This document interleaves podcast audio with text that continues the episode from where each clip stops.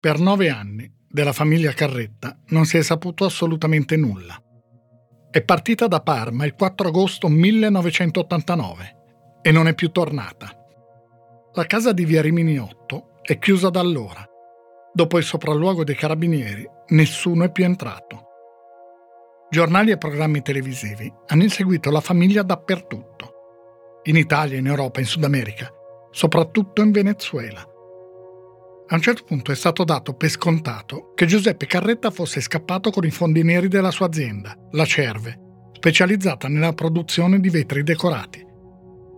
Qualcuno dice 7 miliardi di lire, altri parlano di 10 miliardi. Ma sono davvero spariti quei soldi? La Cerve ha sempre negato. I colleghi di Giuseppe Carretta giurano che lui sia una persona onestissima, irreprensibile in effetti, prima di partire, non ha fatto in tempo ad andare in banca e ha preso 3 milioni di lire dalla cassaforte dell'ufficio. Ma nella stessa cassaforte ha lasciato un assegno della cifra corrispondente. Che senso ha rubare 10 miliardi di lire e lasciare però un assegno di 3 milioni? Eppure la storia della fuga con furto viene data per scontata. È la verità che pochi mettono in discussione. I Carretta? Ah sì, quelli che sono scappati con i soldi. Attorno a questa storia, diventata ormai verità, ne vengono costruite di volta in volta altre, piene di particolari. Nicola Carretta ha aperto un allevamento di cavalli. Suo padre ora sta con una ragazza molto più giovane di lui. Cenano ogni sera in un preciso ristorante, da Gaspar, sull'isola de Margarita, davanti alla costa venezuelana. Hanno un'azienda, si chiama Piseppi, ma non c'è mai stato un riscontro. Mai. Poi per caso, nel novembre del 1998, il figlio più grande, Ferdinando, viene trovato a Londra. Non si nascondeva. Era lì, lavorava come Pony Express, girava con il suo documento d'identità. Un giornalista della Gazzetta di Parma è riuscito a intervistarlo. Ferdinando Carretta ha detto di non sapere dove siano i suoi, che se ne sono andati L'hanno lasciato solo e allora lui si è trasferito a Londra. Ha raccontato la stessa cosa ai carabinieri che sono andati a parlare con lui a Londra per un colloquio informale. L'unico possibile, visto che nei suoi confronti non è stato emesso nessun provvedimento da parte della Procura di Parma. Quando la notizia è apparsa sulla Gazzetta di Parma, è stata ripresa da tutti i giornali e da tutte le trasmissioni giornalistiche televisive. Gli inviati sono partiti Fuori da casa Carretta ci sono i giornalisti e i fotografi italiani. Lui in casa non c'è, è sparito. Allora i giornalisti suonano ai vicini, entrano nei negozi, chiedono di quell'italiano. Le risposte sono vaghe. Si abita qui da tempo, era sempre da solo. Qualche giorno dopo, seduto in un ristorante, Ferdinando Carretta dirà che da molto tempo quello era praticamente il suo primo pasto caldo. Ma prima di arrivare a quel pasto caldo, Carretta aveva raccontato tante cose ed era iniziata tutta un'altra storia.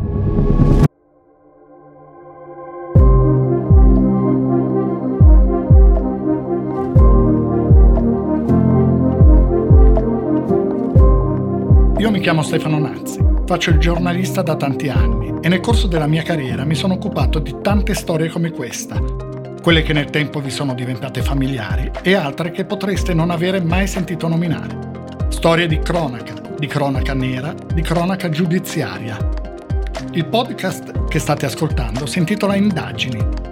Vi racconterò ogni mese, una volta al mese, una di queste storie, tentando di mostrare non tanto il fatto di cronaca in sé, il delitto in sé, bensì tutto quello che è successo dopo, il modo in cui si è cercato di ricostruire la verità, le indagini giudiziarie e i processi con le loro iniziative, le loro intuizioni e i loro errori, il modo in cui le indagini hanno influenzato la reazione dei media e della società e il modo in cui i media e la società hanno influenzato le indagini.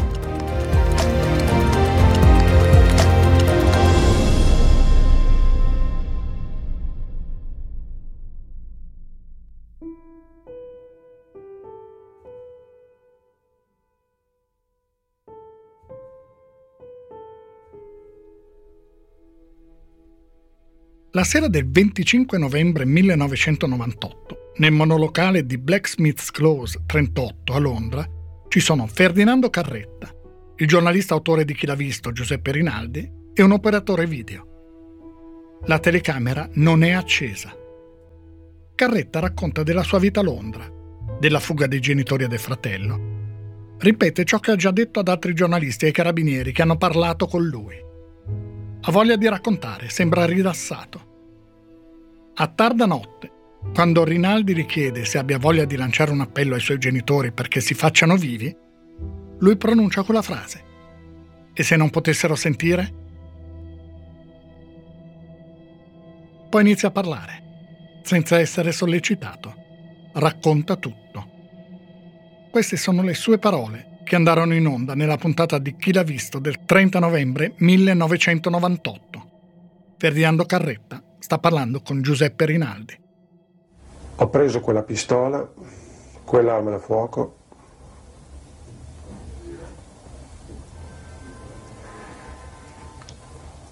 e ho sparato ai miei genitori e a mio fratello. Questo è successo dove? Nell'appartamento di Via Rimini numero 8. Per quale ragione?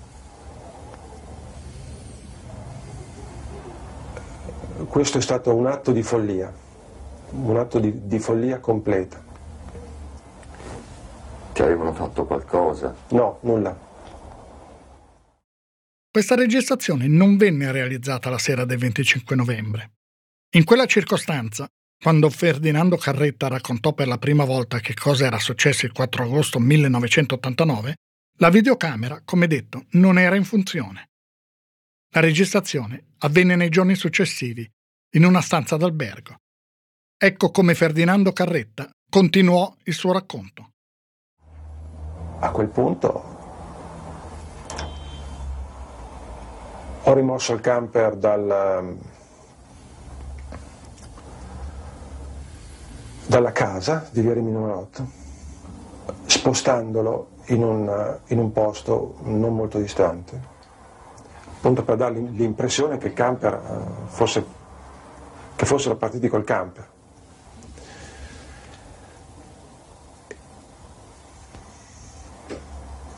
E poi eh,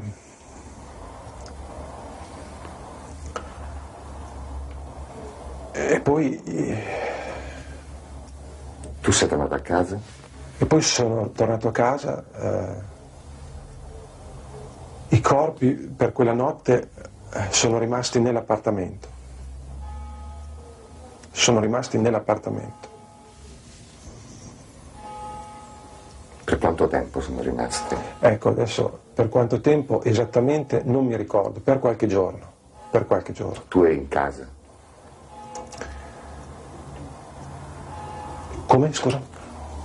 Durante cui sei rimasto in casa? Sì, sono, sono rimasto in casa ovviamente, sarò anche uscito.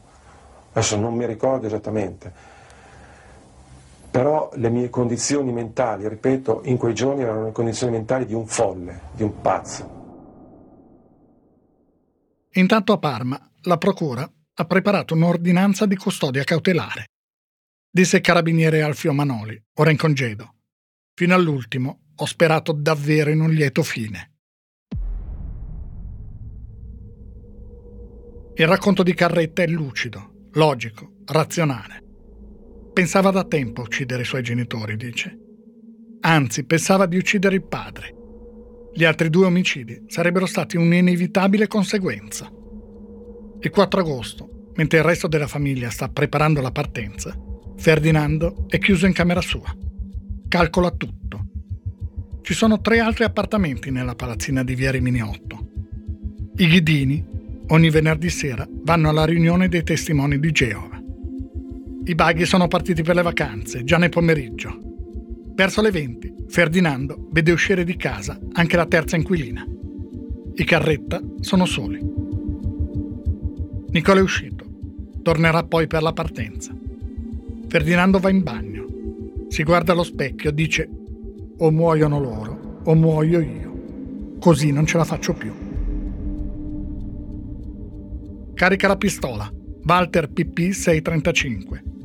PP è l'acronimo tedesco di Polizei Pistole, pistola della polizia.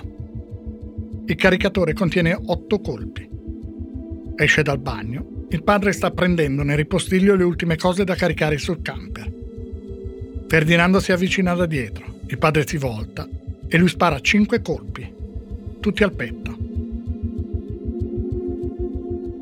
La madre esce dalla cucina dice: Ma che stai facendo? Contro di lei Ferdinando Carretta esplode un solo colpo. Nicola torna a casa, vede i corpi dei genitori. Ferdinando gli spara al petto, poi in un occhio. Quindi va in camera, cambia caricatore, torna dal padre, già morto probabilmente, e gli spara un ultimo colpo alla tempia.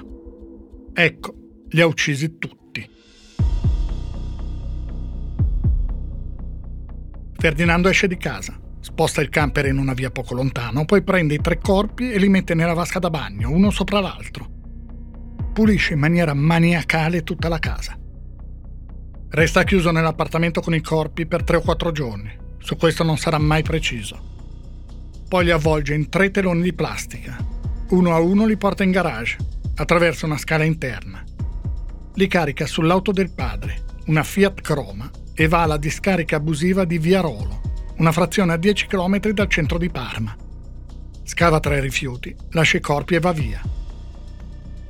Il giorno prima era andato sulla riva di un canale. Aveva gettato la pistola e anche la gabbietta con dentro il gatto. Ferdinando torna a casa, pulisce ancora, prepara una borsa, prende due assegni, fa la firma del padre e del fratello. La mattina dopo va in banca, cambia gli assegni, poi riprende il camper. Parte, va in Liguria. Si dirige verso il confine con la Francia, ma ha paura che lo fermino. Torna a Milano, lascia il camper in viale Aretusa, va a piedi a prendere la metropolitana in piazza De Angeli. Scende dalla metropolitana alla stazione centrale. Prende un treno, il Tilo, Ticino-Lombardia, fino a Lugano. Da lì va a Zurigo, poi Le Havre, quindi in nave fino in Inghilterra. Poi parte per il Canada, Toronto. Ha troppo freddo, dice. Prende un pullman e va negli Stati Uniti, a New York. Resta un po', torna in Inghilterra, a Londra, e lì si ferma. Affitta il monolocale e dopo qualche tempo un box. Compra la moto Suzuki. Tutto con il suo documento. È sempre solo.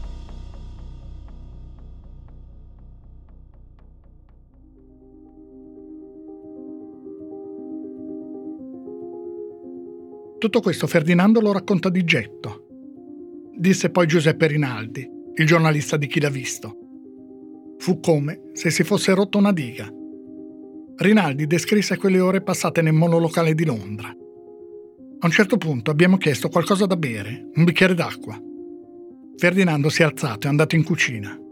Sentivamo strani rumori, rumori metallici. Ferdinando aveva ucciso i familiari con una pistola Lì, in quel momento, la nostra paura. Ci siamo guardati negli occhi e abbiamo detto, oddio. Rinaldi decide di portare Ferdinando fuori da quella casa. Vanno in albergo, si fermano due o tre giorni. Disse ancora Rinaldi. Mi confidò che lo chiamavano Tin Man, uomo scatoletta. Durante quei giorni andavamo a mangiare al ristorante e lui mi disse è la prima volta, dopo tanti anni, che mangio un pasto caldo, sia a pranzo sia a cena disse ancora Rinaldi. Cercavo di convincerlo ad affrontare quello che aveva vissuto. Gli dissi, devi prenderti le tue responsabilità. Tu ormai l'hai detto a me e dicendolo a me l'hai detto al mondo. Carretta rispose, sì certo, torno in Italia. Fino a quel momento Rinaldi non aveva girato nulla. Disse, non ho rubato una sola immagine. Le riprese della confessione che andò in onda la sera del 30 novembre 1998 a chi l'ha visto furono realizzate in albergo. Rinaldi aveva parlato con gli inquirenti. La procura di Parma sapeva esattamente quando Ferdinando Carretta sarebbe sbarcato all'aeroporto di Fiumicino. Lui aveva chiesto di non tornare a Parma, di essere portato altrove. Fu preso in custodia appena sceso dalla scaletta del volo all'Italia e portato invece proprio a Parma, la pista dell'aeroporto era piena di agenti. Rinaldi e i responsabili del programma avevano chiesto che non ci fosse un arresto spettacolo. Protestarono. Tutte le condizioni che avevamo concordato, tenendo conto delle precarie condizioni psicologiche del soggetto, non sono state rispettate.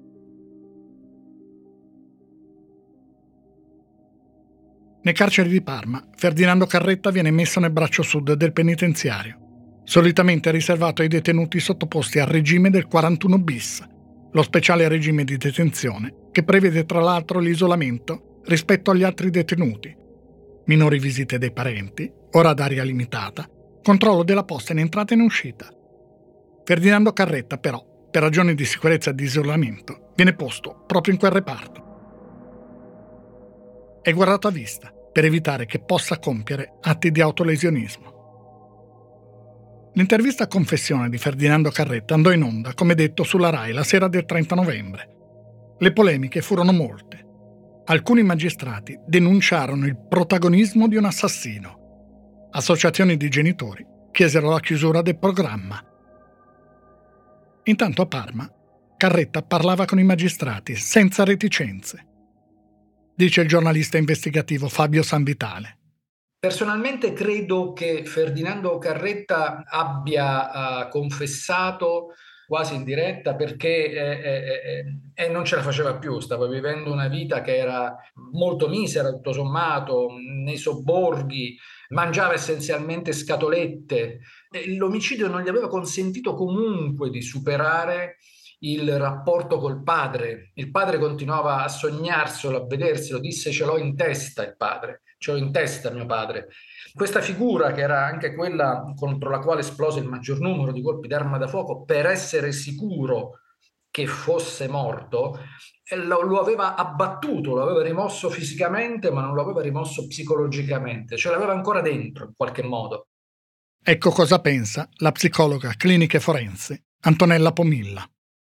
Per dirla come avrebbe detto Freud, Sigmund Freud, Diciamo che Ferdinando Carretta attraverso il racconto, allora, il, il racconto ha avuto uh, due funzioni fondamentalmente. La prima è quella di una liberazione vera e propria, no? di una abbreazione, come direbbe Freud, dal peso gravosissimo che lui si è portato comunque con sé nell'arco dei dieci anni che vanno dal fatto alla confessione.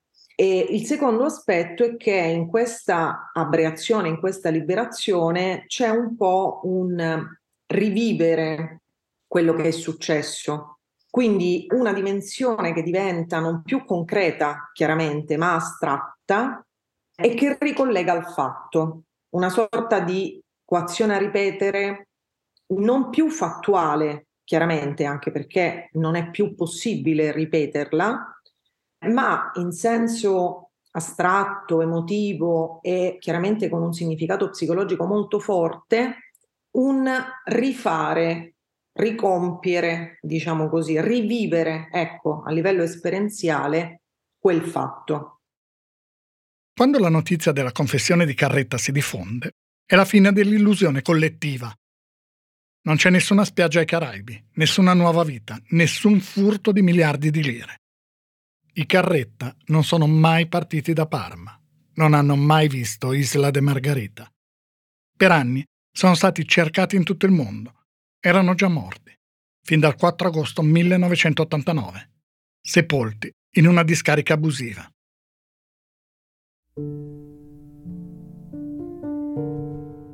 In questa storia manca qualcosa di fondamentale. Manca il movente, manca una ragione, manca una logica e qui inizia un'altra storia dolorosa, impossibile da spiegare. Agli psichiatri che redassero la perizia in carcere, Carretta disse Tutto iniziò nel 1973. Avevo 11 anni quando abbiamo cambiato casa e siamo andati a vivere in via Rimini 8. Carretta in quella casa stava male. Soffriva i rumori che venivano dalla strada, soprattutto i camion ai tir che si fermavano regolarmente in un grande parcheggio dietro la casa. Quei rumori, disse, gli impedivano qualsiasi normale attività. Anno dopo anno si chiuse sempre più, isolato nella sua stanza. Non riusciva a raggiungere gli altri luoghi dell'appartamento, nemmeno il bagno. Il padre all'inizio tentò di fare qualcosa.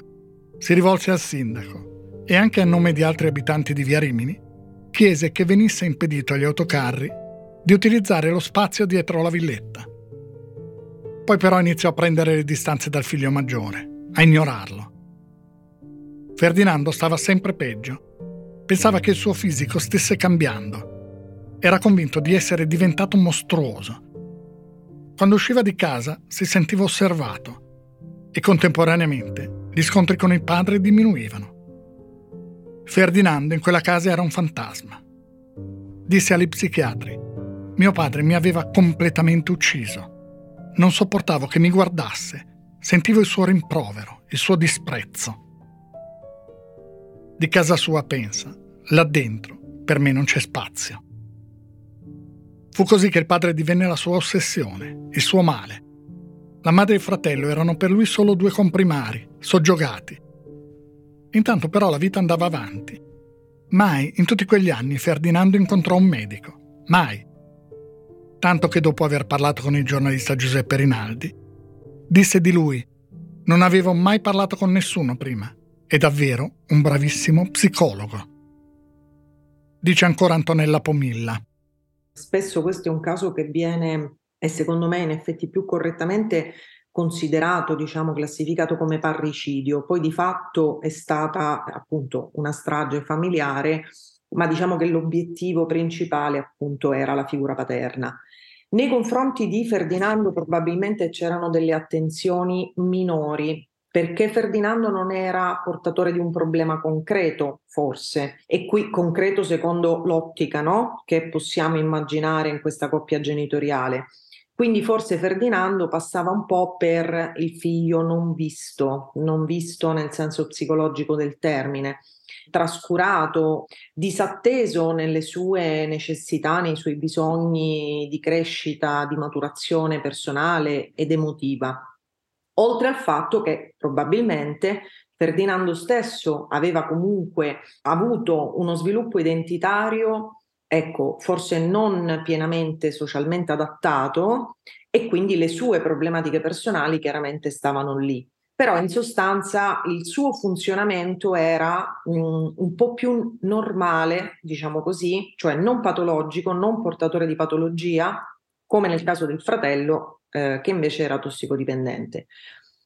Quindi questo purtroppo può succedere eh, può succedere perché eh, un nucleo familiare è un sistema complesso, altamente complesso, nel quale si uniscono delle individualità che non sempre funzionano bene o che sanno come funzionare bene, tenendo conto anche che c'è come dire, un'evoluzione nel corso del tempo di questo nucleo familiare che quindi può far fatica a riadattarsi a tutte le fasi della vita mh, hm, del singolo e del sistema familiare stesso.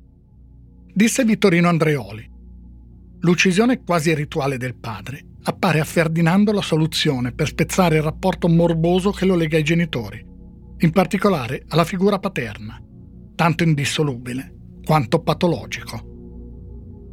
Gli psichiatri che lo visitarono in carcere ebbero con Ferdinando Carretta lunghi colloqui, scrissero lunghe perizie sarebbero tentativi superficiali e presuntuosi, quelli di cercare di capire oggi quella sofferenza non vista e così distruttiva.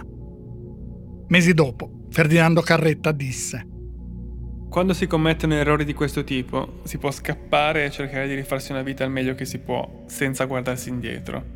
Io non ce l'ho fatta.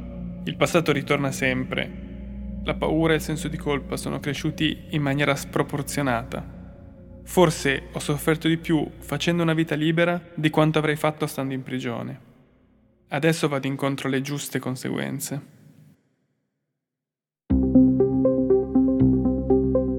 C'è una confessione, c'è un movente. Mancano i corpi. Nella discarica non sono stati trovati. Manca la pistola.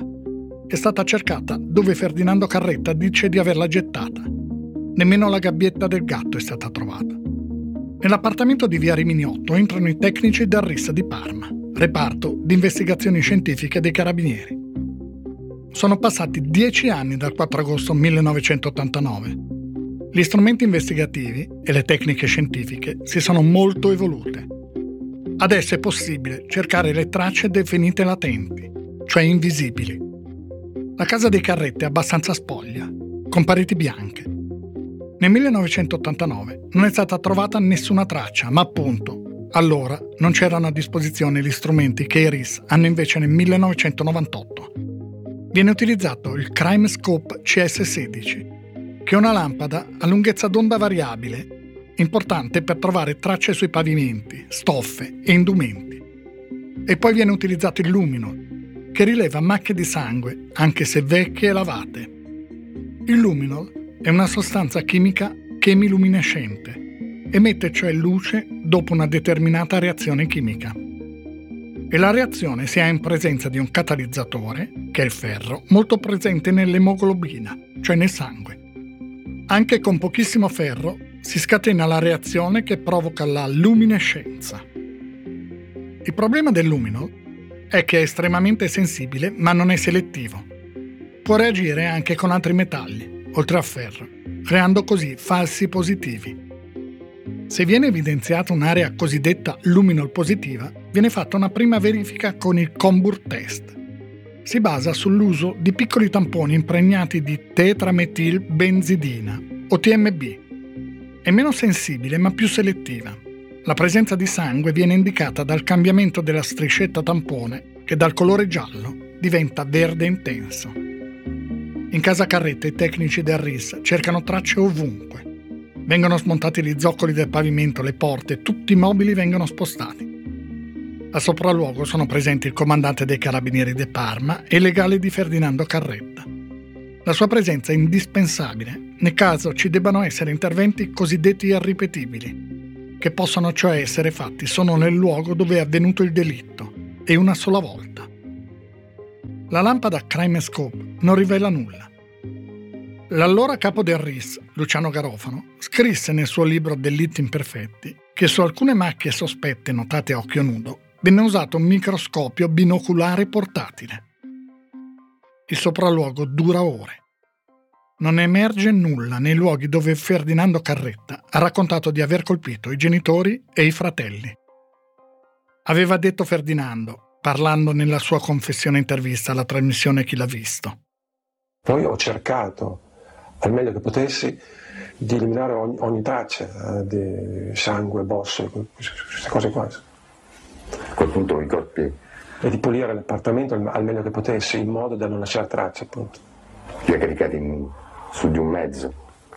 Eh sì, i corpi eh, dopo qualche giorno sono, sono stati caricati eh, sulla macchina di mio padre. Sono stati caricati sulla macchina di mio padre, certo. E li hai portati? E sono stati portati da te da qualche parte? Dove? Da, da qualche parte, certo. L'ultimo ambiente in cui avviene il sopralluogo è il bagno.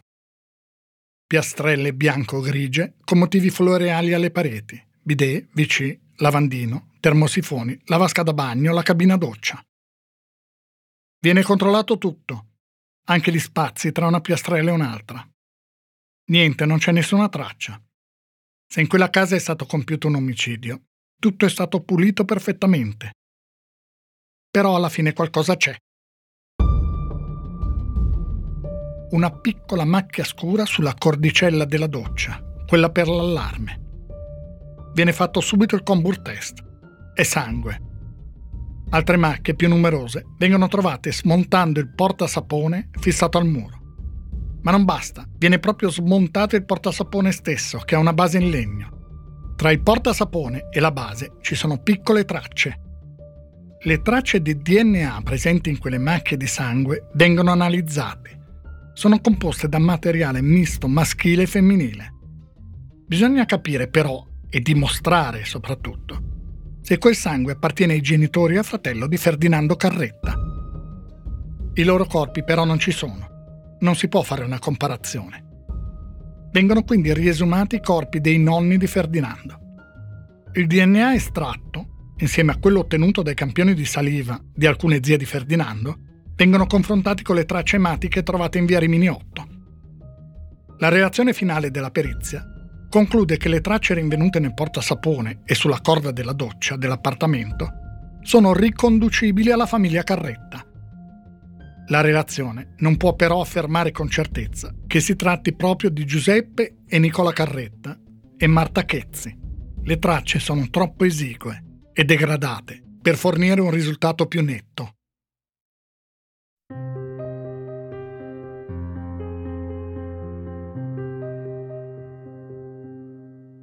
Il processo a Ferdinando Carretta inizia il 3 novembre 1999 davanti alla Corte d'Assise di Parma.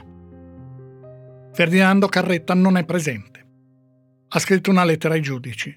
Le sue condizioni non gli permettono di partecipare al processo che avrebbe un impatto troppo forte sulla sua psiche. Viene interrogato in videoconferenza da una seletta del carcere di Parma. Ha confessato tutto e ripete ogni cosa durante il processo. Ci sono articoli di giornale che mettono in dubbio quelle confessioni, che ancora sostengono che Carretta stia coprendo la fuga dei genitori. Altri dicono che sia solo un mitomane.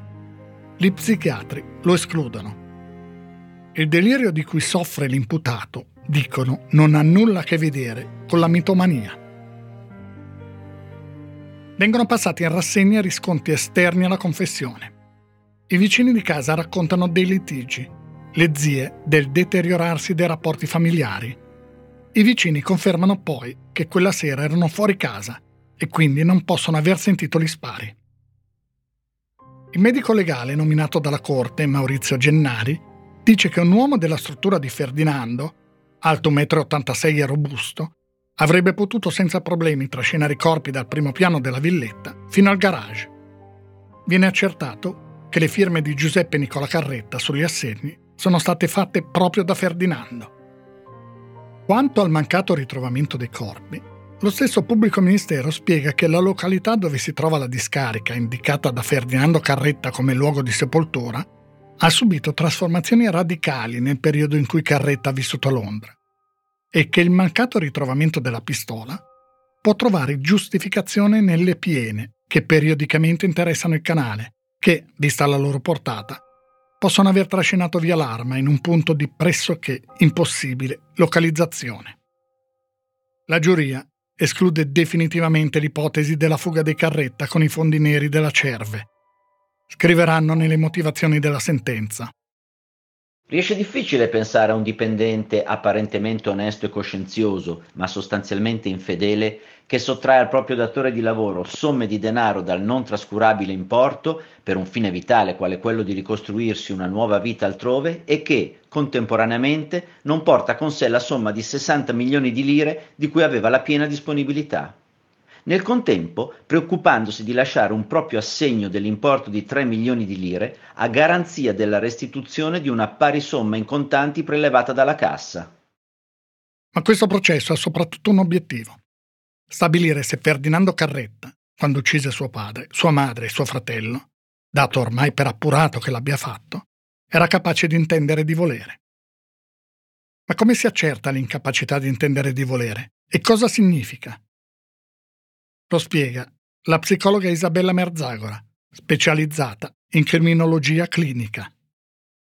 Facciamo riferimento agli articoli del codice 88 e 89 che prevedono che una persona possa essere appunto dichiarata incapace di intendere di volere, quindi non imputabile, qualora abbia un'infermità che appunto faccia scemare grandemente o abolire la propria capacità di intendere e di volere, che è poi un principio che è sempre stato utilizzato. Un soggetto, se ha agito a causa della sua malattia, non viene chiamato a rispondere in termini di pena. Ma poi questa non basta, perché non basta essere malati di mente per, diciamo così, non pagare. Bisognerà che questa infermità si riverberi sulla capacità di intendere e di volere e abbia un nesso di causa con quello che è stato fatto, infermità, capacità, che vuol dire anche acclarare il nesso di causa. In, in altri termini, non è che sia facilissimo, per dir così, cavarsela eh, con la non imputabilità. L'articolo 88 del codice penale dice che non è imputabile chi, nel momento in cui ha commesso il fatto, era per infermità in tale stato di mente da escludere la capacità di intendere o di volere. L'articolo 89 invece dice che chi, nel momento in cui ha commesso il fatto era, per infermità, in tale stato di mente da scemare grandemente, senza escluderla, la capacità di intendere o di volere, risponde del reato commesso, ma la pena è diminuita. Per stabilire l'incapacità totale o parziale servono ovviamente colloqui con l'imputato. Dice ancora Isabella Merzagora. Per la tecnica poi è chiaro che eh, lo strumento principale eh, sarà il colloquio, eventualmente affiancato da test che possono essere così psicologici o anche in taluni casi neurologici. Ma può un imputato provare a ingannare gli psichiatri che devono scrivere la relazione proprio sulla capacità o meno di intendere di volere? Non è tanto facile, nel senso che bisognerebbe che l'imputato sapesse esattamente i sintomi di una malattia, sapesse quali, se esagera non deve metterne insieme che appartengono a diversi quadri, per esempio.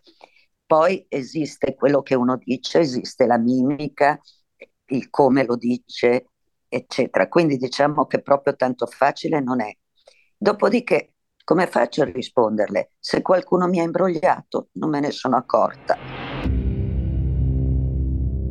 La perizia psichiatrica è affidata a Giovan Battista Cassano, nominato dal pubblico ministero.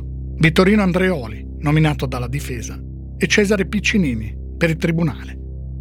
Nella perizia finale viene scritto che all'epoca dei fatti Ferdinando Carretta presentava un quadro dissociativo, psicosi schizofrenica, caratterizzato da delirio sistematizzato, con idee paranoidi e false percezioni di tipo dismorfofobico, e cioè la preoccupazione cronica ed enfatizzata per un presunto reale difetto fisico. Tale quadro, è scritto ancora nella perizia, si era sviluppato in una situazione di isolamento sociale e di progressiva alterazione delle relazioni familiari. Secondo i tre psichiatri, la situazione del nucleo familiare era complessivamente patologica. Tra i componenti della famiglia non esistevano adeguate relazioni. In quella situazione si è sviluppata una progressiva estraniazione di Ferdinando. Secondo i giudici, che accettano le tesi dei tre psichiatri. Ferdinando Carretta ha ucciso spinto dal sentimento di odio verso il padre, la madre e il fratello, che erano per lui ostacoli alla sua stessa sopravvivenza. Anche il pubblico ministero chiede la soluzione, in quanto Carretta è incapace di intendere e di volere. La giuria emette la sentenza. La Corte d'Assise, visti gli articoli 88 Codice Penale e 530 Codice Procedura Penale, assolve Carretta Ferdinando dai reati ascrittigli in quanto commessi da persona non imputabile per vizio totale di mente. I tre psichiatri dovettero anche valutare se Ferdinando Carretta era ancora pericoloso. Scrissero nella perizia. Allo stato attuale, la sua situazione clinica è caratterizzata da un grave disturbo di personalità i nuclei deliranti presenti all'epoca dei fatti sussistono immutati, così come la possibilità di elaborazione e attuazione di atti conseguenti. In pratica la risposta degli psichiatri. Ferdinando Carretta è al momento in cui si svolge il processo ancora pericoloso. Disse il suo avvocato, Filippo Dinacci. L'omicidio dei genitori del fratello è stato consumato perché Ferdinando Carretta era molto malato e non sono scattati meccanismi di controllo sociale che potessero aiutarlo a scuola, in famiglia, durante il servizio militare. La Corte decise il ricovero di Carretta per almeno 5 anni in un ospedale psichiatrico giudiziario. Il pubblico ministero Francesco Saverio Brancaccio aveva chiesto anch'egli la soluzione, ma che il periodo nell'ospedale psichiatrico fosse di almeno 10 anni. Quando venne emessa la sentenza, ci furono polemiche e discussioni. Ma come? protestarono in molti. Carretta era lucidissimo, aveva calcolato ogni cosa nei particolari, aveva pulito l'appartamento alla perfezione e poi per dieci anni era rimasto nascosto. Questa non può essere incapacità di intendere e di volere. Il professor Vittorino Andreoli parlò di iperrazionalità delirante, dice la psicologa forense Pomilla la capacità di intendere e di volere affinché si possa attribuire una responsabilità penale della condotta riconosciuta come reato deve essere valutata sempre caso per caso, sempre strettamente legata al soggetto e eh, sicuramente sempre strettamente legata al fatto, al momento del fatto, perché è esattamente quella la condotta che deve essere esaminata, cioè non l'intero sistema, diciamo, personologico ed eventualmente psicopatologico del soggetto, ma in che modo quel suo funzionamento personologico non ha funzionato. Ferdinando Carretta trascorse cinque anni nell'ospedale psichiatrico giudiziario di Castiglione delle Stiviere, in provincia di Mantova. Gli ospedali psichiatrici giudiziari erano gli istituti che dal 1975, con la riforma dell'ordinamento penitenziario, avevano sostituito i manicomi criminali.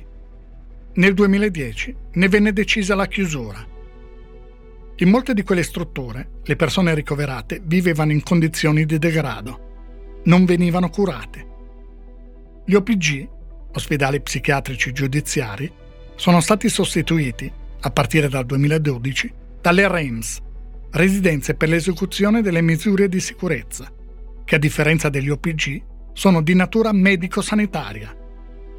A occuparsi delle persone che si trovano nelle REMS non è più personale carcerario, ma personale medico. L'obiettivo è quello del reinserimento del paziente nella società.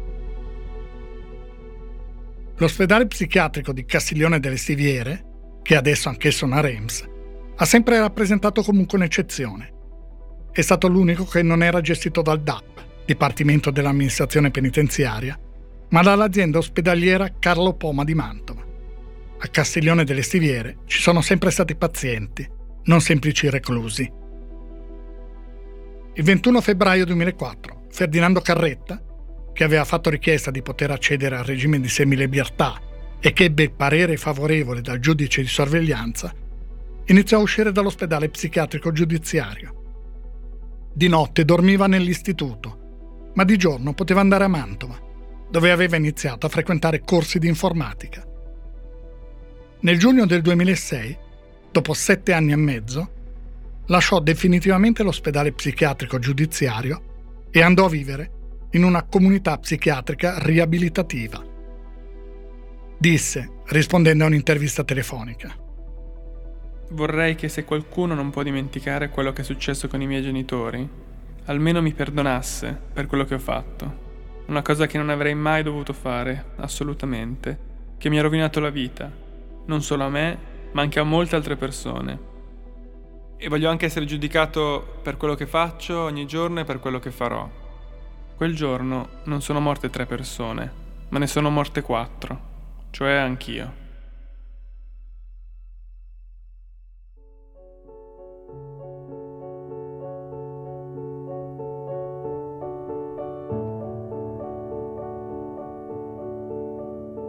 Nell'ottobre del 2008 ereditò ufficialmente la casa di Via Rimini 8 a Parma.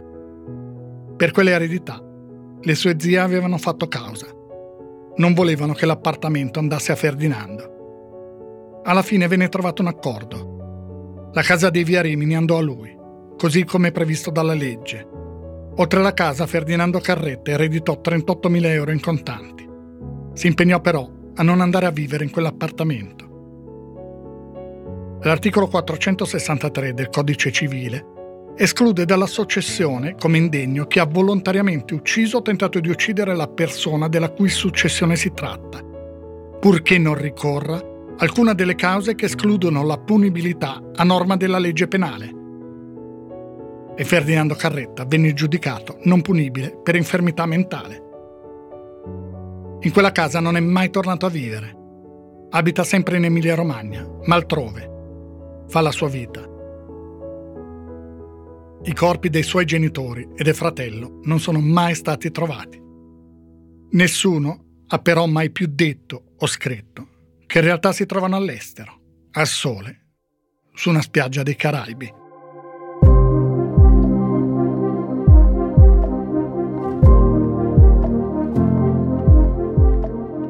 Avete ascoltato la nuova storia di indagini sulla scomparsa della famiglia Carretta da Parma il 4 agosto 1989. Trovate la prima parte e tutte le altre storie sull'app del Post e su tutte le principali piattaforme di podcast. Indagini è un podcast del Post, scritto e raccontato da Stefano Nazzi.